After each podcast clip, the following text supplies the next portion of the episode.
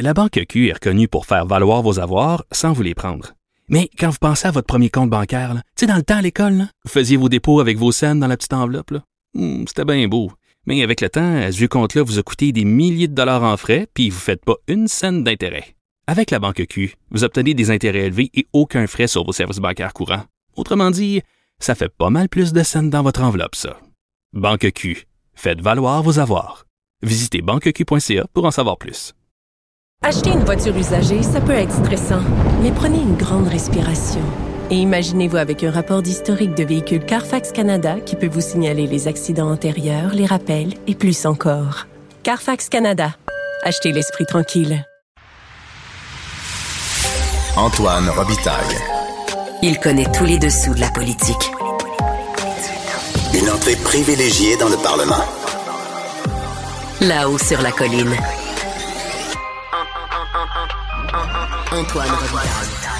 Bon mardi à tous. Aujourd'hui à l'émission, on rejoint Martine Biron à New York et avec elle, qui est ministre des Relations internationales, mais aussi ministre de la Condition féminine, on discute à l'occasion du 8 mars du débat du débat entre les féminismes intersectionnels et féminismes universalistes. Puis, on lui demande pourquoi elle a invité la Chine lors de sa récente grande tournée en Asie. Mais d'abord, mais d'abord, c'est mardi, jour des actualités de l'histoire. Les actualités de l'histoire. Avec Dave Noël et Antoine Robitaille. Bonjour, Dave Noël. Bonjour Antoine. Dave Noël, c'est notre chroniqueur d'histoire et accessoirement journaliste au devoir, auteur entre autres de Mon calme général américain. Il est avec nous tous les mardis parce que l'histoire et le passé sont toujours d'actualité en politique. Et aujourd'hui, on profite d'une nouvelle archive qui a été déposée sur YouTube. C'est une émission euh, qui s'intitule La bonne question, euh, animée par René Lévesque. C'est une sorte de point de mire, mais lorsqu'il était premier ministre et finalement chef de parti, chef du Parti québécois. Oui, donc cette archive-là a refait surface euh, dans le cadre du grand ménage du Centre de documentation du Parti québécois. Ah oui, ça, il faut en parler. nationale, oui. Donc C'est grâce à Pascal Bérubé, Oui, député Pascal de. Matane Matapédia. Pascal? Bérubé, euh, qui est devenu un peu l'archiviste de ce centre-là, il s'ass- il s'assure que rien ne soit détruit.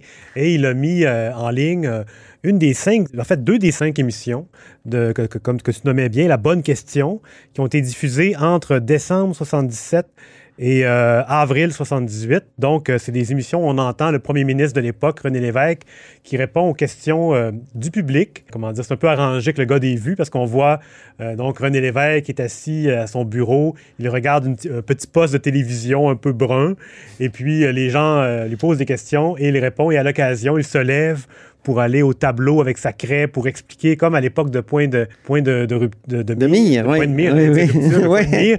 Euh, donc Point de rupture, ça c'est le documentaire sur euh, c'est 1995. ça. Oui. Oui. D'ailleurs, on peut écouter un- la petite musique d'ouverture de ces fameuses émissions-là qu'on appelait La Bonne Question, qui était diffusée euh, dans, dans ce qui était à, à TVA, en fait, à l'époque. Et ça nous euh, replonge dans, le- dans- en 1978, Oui, cette musique. un peu disco.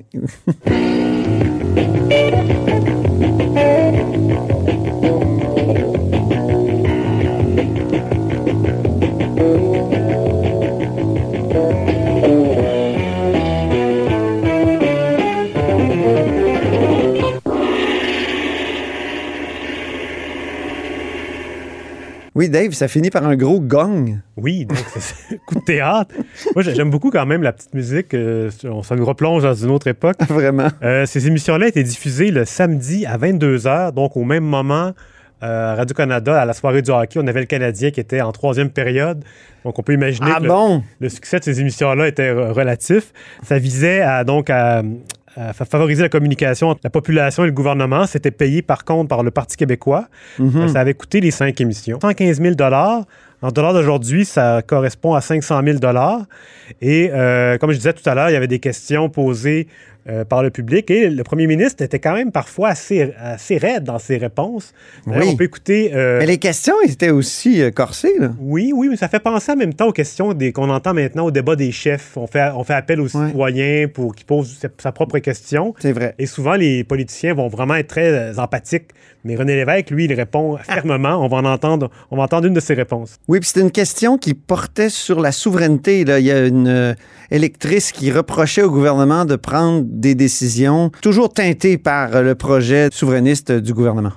Maintenant, quand vous dites toutes les décisions qu'on aurait prises à Québec depuis les élections, ça a toujours eu un certain rapport avec ça, comme si on s'occupait rien que de ça. Là. Je pense que là, vous êtes un peu victime d'une des drogues, des drogues les plus dangereuses de notre époque, qui s'appelle la propagande. Donc, il accusait ni plus ni moins l'électrice d'être droguée? Oui, carrément. Droguée par la propagande. Comme, comme, comme on disait tout à l'heure, c'est une réponse assez, assez raide, assez brusque. Mais c'est ça. Puis. euh, Ben, franche comme René Lévesque. Oui, oui, à toute époque. euh, puis, euh, dans, dans le devoir de- du 15 février 1978, un journaliste qui accuse le Parti québécois de faire de la publicité trompeuse parce que dans, euh, dans l'annonce de l'émission qui allait venir, on laissait entendre que René Lévesque annoncerait la date du prochain référendum dès 78.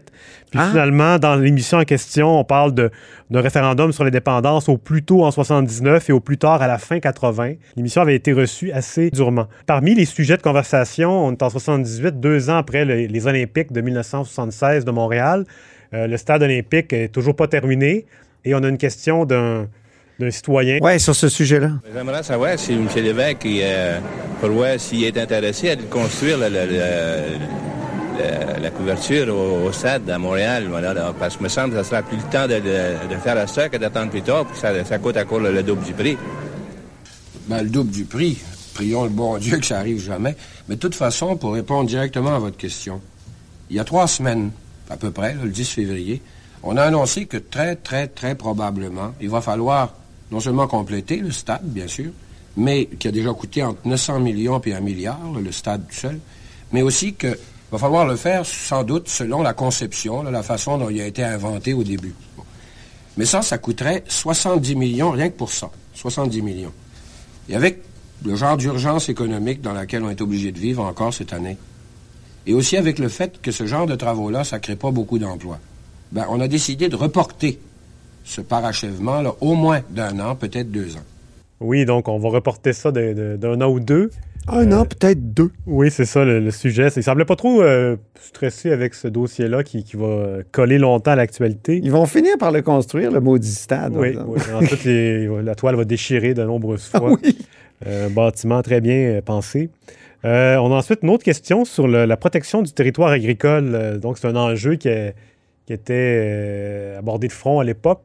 Euh, et c'est intéressant d'entendre M. Lévesque qui dit faut préserver nos terres, il n'en reste pas beaucoup. Dès, dès cette époque-là, aujourd'hui, c'est encore un, un- un enjeu, une crainte de perdre Ben oui. leurs terres au profit de l'urbanisation. Donc, euh, Ça a quand même freiné le développement immobilier à certains endroits, euh, le- les terres agricoles. Mais pas toujours, hein, quand même. Quand Il y a on eu des... roule sur la, sur la 20, on voit de chaque côté, Oui. en Montérégie, des, des développements immobiliers qui vont très loin. Dirais-tu qu'on voit l'échec de la loi? Euh, disons qu'on voit que le- la, la banlieue prend de l'expansion. OK, oui, on va y aller sur les faits. OK, on va écouter cette réponse. Cette année, là, avant la fin de l'année, il va y avoir les lois et les règlements nécessaires pour la protection des terres agricoles. Qu'on protège nos bonnes terres pendant qu'il en reste encore, là, au lieu de les laisser manger indéfiniment par les spéculateurs, par les dé- développements domiciliaires, surtout autour des grandes villes. Alors, je trouve que pour un an et demi, ben, c'est déjà pas si mal, enfin. Mais comme je disais au début, il n'y a pas de recette magique. Il faut piocher sans arrêt pour améliorer les conditions. Oui, puis René Lévesque, au passage, dit que pour un an et demi, il est fier de- du bilan. Mais c'est vrai qu'il y a eu plusieurs réformes, plusieurs adoptions de lois euh, clés, là, que ce soit loi 101, protection de territoire agricole. Puis il parlait aussi euh, dans cette émission-là de, de, de la régie de l'assurance automobile du Québec, qui était très controversée à l'époque. Tous les avocats étaient contre. Ouais, puis il expliquait comment ça fonctionnait. Donc, Oui. c'est assez intéressant. Hey, de voir vraiment dans le détail, là. On Hein, a c'est- l'impression aujourd'hui que ça a toujours été là, mais c'est quand même assez récent quand on y Oui. pense. Puis aussi, dans une autre émission qu'on a- n'a pas accès malheureusement, euh, René Lévesque parlait de l'abolition des clubs privés de chasse et de pêche. Ah ben oui. Donc, un autre dossier important. Le déclobage. Oui, il y a vraiment de tout. Il y a des évocations, par exemple, à la série télévisée Duplessis qui, Oui. qui vient de passer à la télévision. Et il parle même des loups marins de Brigitte Bardot. Oui. Donc, euh, René Lévesque est un Gaspésien d'origine, ne parlait pas de phoque, mais de loups marins comme on faisait à l'ancienne-. Ah oui, c'est vrai. Oui. Mais il faut le dire aux gens, c'est disponible sur YouTube, puis je vais mettre euh, sur la page de l'émission le lien direct, parce qu'il faut écouter ça, c'est vraiment intéressant pour les passionnés de politique, évidemment. Puis en terminant, c'est ça, on a une petite question qui semblait vraiment plantée, parce qu'habituellement, on voyait la personne de près qui, faisait la, qui posait la question au premier ministre, mais là, à la toute fin, il y a une question, on voit la, la télévision au loin, mais on a a l'air d'être une jeune fille. Ouais, mais de très- filmé de très loin, ça semble vraiment planté. Comme de raison, la, la question euh, est la suivante. Aimez-vous ça être premier ministre, M. Lévesque? Donc, on va écouter la réponse du premier ministre de l'époque. Aimez-vous ça être premier ministre? Ben, écoutez, vous vous attendez pas à ce que vous raconte tous mes états d'âme, là, j'espère, mais euh, je dirais ceci, au fond, comme dans toutes les occupations, là, ça dépend des jours ou des semaines. Il y a des hauts, puis il y a des bas. Et pour moi, mais chacun son tempérament, pour moi, je dois avoir une sorte de tempérament d'Américain, dans un certain sens, c'est que euh, j'aime ça quand on fait avancer des projets, des projets utiles, autant que possible, des fois, des, même des projets nécessaires, et que ça se réalise. Ce que je trouve intéressant dans, dans ces émissions-là auxquelles on a accès, euh, c'est que c'est le René Lévesque joyeux, d'avant les grandes blessures. D'abord le 20 mai 80, puis ensuite, évidemment, la- le rapatriement de la Constitution euh, et peut-être la découverte qu'un de ses ministres euh, avait des rapports avec la GRC, Claude Morin. En tout cas, c'est- un René Lévesque euh, de bonne humeur, content, très fier de, son bilan. Puis évidemment, après, ça va être plus difficile. Je dirais pas qu'on va connaître l'homme brisé après, parce que je sais que certains des proches de René Lévesque, notamment Martine Tremblay, estiment que c'est une thèse qui a été exagérée, notamment par Pierre Godin, qui est un biographe euh, de René Lévesque. Mais c'est euh, vraiment... euh, C'est un homme d'action à ce moment-là, en 78. Et un point intéressant aussi, c'est qu'on est, c'est la même année que les débats au Salon Vert, l'an- l'ancienne couleur du Salon Bleu, vont être t- télédiffusés. Donc, ces, ces émissions-là, ça annonçait un peu ce qui allait arriver par la suite. Ah oui. J'ai l'impression que ça venait un peu combler un manque qui va être euh, comblé de lui-même par la suite grâce à la période des questions qui va être diffusée euh, à l'initiative du gouvernement Lévesque, qui va faire entrer les caméras, qui va faire repeindre le, le salon vert en bleu pour justement que les, les couleurs soient plus belles à l'écran.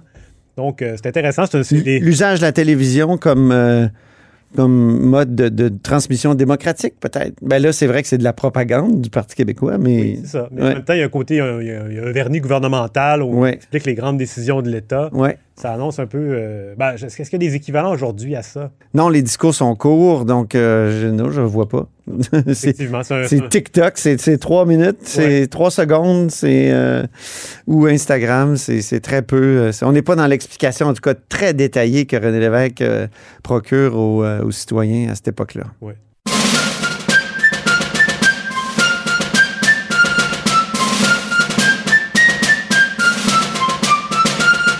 On a reconnu la musique révolutionnaire américaine. Dave, et c'est parce que tu veux nous parler d'un livre d'un ami de l'émission, Gaston Deschaines, historien ici, qui a été historien, quoi, 30 ans ici euh, à l'Assemblée nationale. Et il vient de faire paraître Un pays rebelle. C'est en lien avec l'esprit révolutionnaire américain. C'est pour ça qu'on a fait jouer la petite musique. Tout à fait, c'est ça. C'est un peu un lien méconnu euh, de l'histoire du Québec avec euh, les Américains. Donc, c'est un ouvrage qui est, qui est paru au Septentrion il y a quelques semaines. Un pays rebelle, la Côte du Sud et la guerre de, de l'indépendance américaine. Dans le fond, dans cet ouvrage-là, Gaston Deschênes nous parle de la Côte du Sud. La Côte du Sud, c'est cette région-là qui va de, de Beaumont à Kamouraska. Il y a à peu près, à l'époque, il y avait 14 paroisses. Euh, c'est une région euh, sur la, la rive sud de Québec, un peu en aval de la capitale.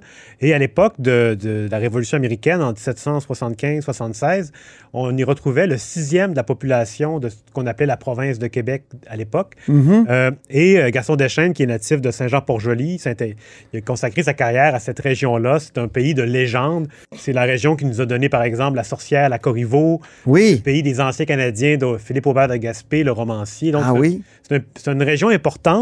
Et ce que nous explique Gaston Deschênes dans cet ouvrage-là, c'est que c'est une région qui a, été très militante en faveur des rebelles lors de l'invasion du Canada par les Américains en 1775. C'est un fait qui est un peu oublié, c'est qu'en en 1775, les Américains n'ont pas encore déclaré leur, leur indépendance, mais ils sont en état de rébellion et ils envoient deux armées pour envahir le, le Canada. Donc, il y a une armée qui s'empare de Montréal par le sud en passant par le lac Champlain et une autre armée qui, passe par les forêts du Maine et qui euh, descend la rivière Chaudière, qui traverse la Beauce jusqu'à Québec. Donc, ces deux armées-là se rejoignent devant Québec et tous La conquête avait, euh, ici, la conquête anglaise de la Nouvelle-France, euh, ça datait de 1759. là. Ça à peine 15 ans. C'est ça. Très frais à la mémoire. Il y a des gens qui ont, qui ont vécu les deux, donc la Mhm. guerre-là et cette deuxième guerre-là. Et euh, avant d'envahir le, le- le Canada, les Américains avaient distribué des, des, des proclamations, qui- des adresses aux, habitants leur disant Envoyez-nous des députés à Philadelphie, au Congrès. Comme ça, vous allez être représentés au même, au même titre que les,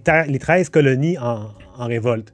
Et évidemment, ce qui, ce qui arrive au Canada, c'est qu'il n'y avait pas de parlement. Donc, le Québec aurait pu être une sorte d'État américain. Oui, en fait, S'il y avait eu des institutions.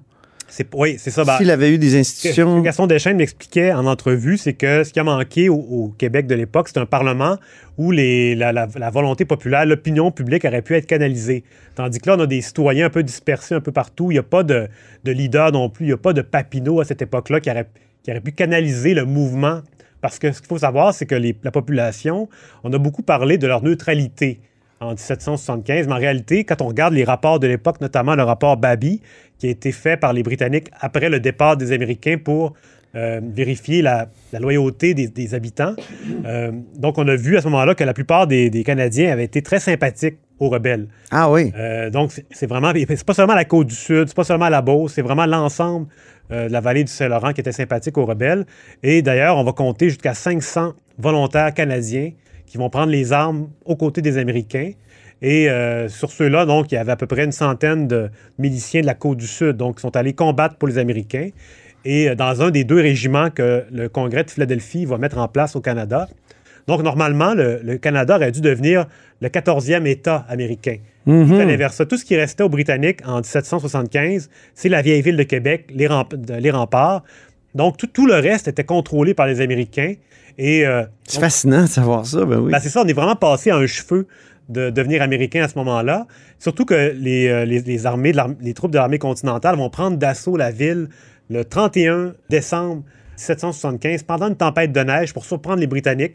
Et ils vont se rendre jusqu'en Basse-Ville, d'ailleurs. Ben oui. Bénédicte Arnold, il va marcher, il va se rendre, euh, il va longer ce qui est devenu la rue Saint-Paul. Il y a une énorme plaque, d'ailleurs, Oui. sur, le, sur le boulevard Champlain. Ben, en fait, il attaquait des deux côtés. Il y avait une armée qui longeait le cap Diamant du côté du fleuve et de l'autre côté qui passait par la basse ville pour se rejoindre au pied de la côte de la montagne. Et le projet, c'était ensuite de monter de force la côte de la montagne et s'emparer du reste de la Mhm. ville.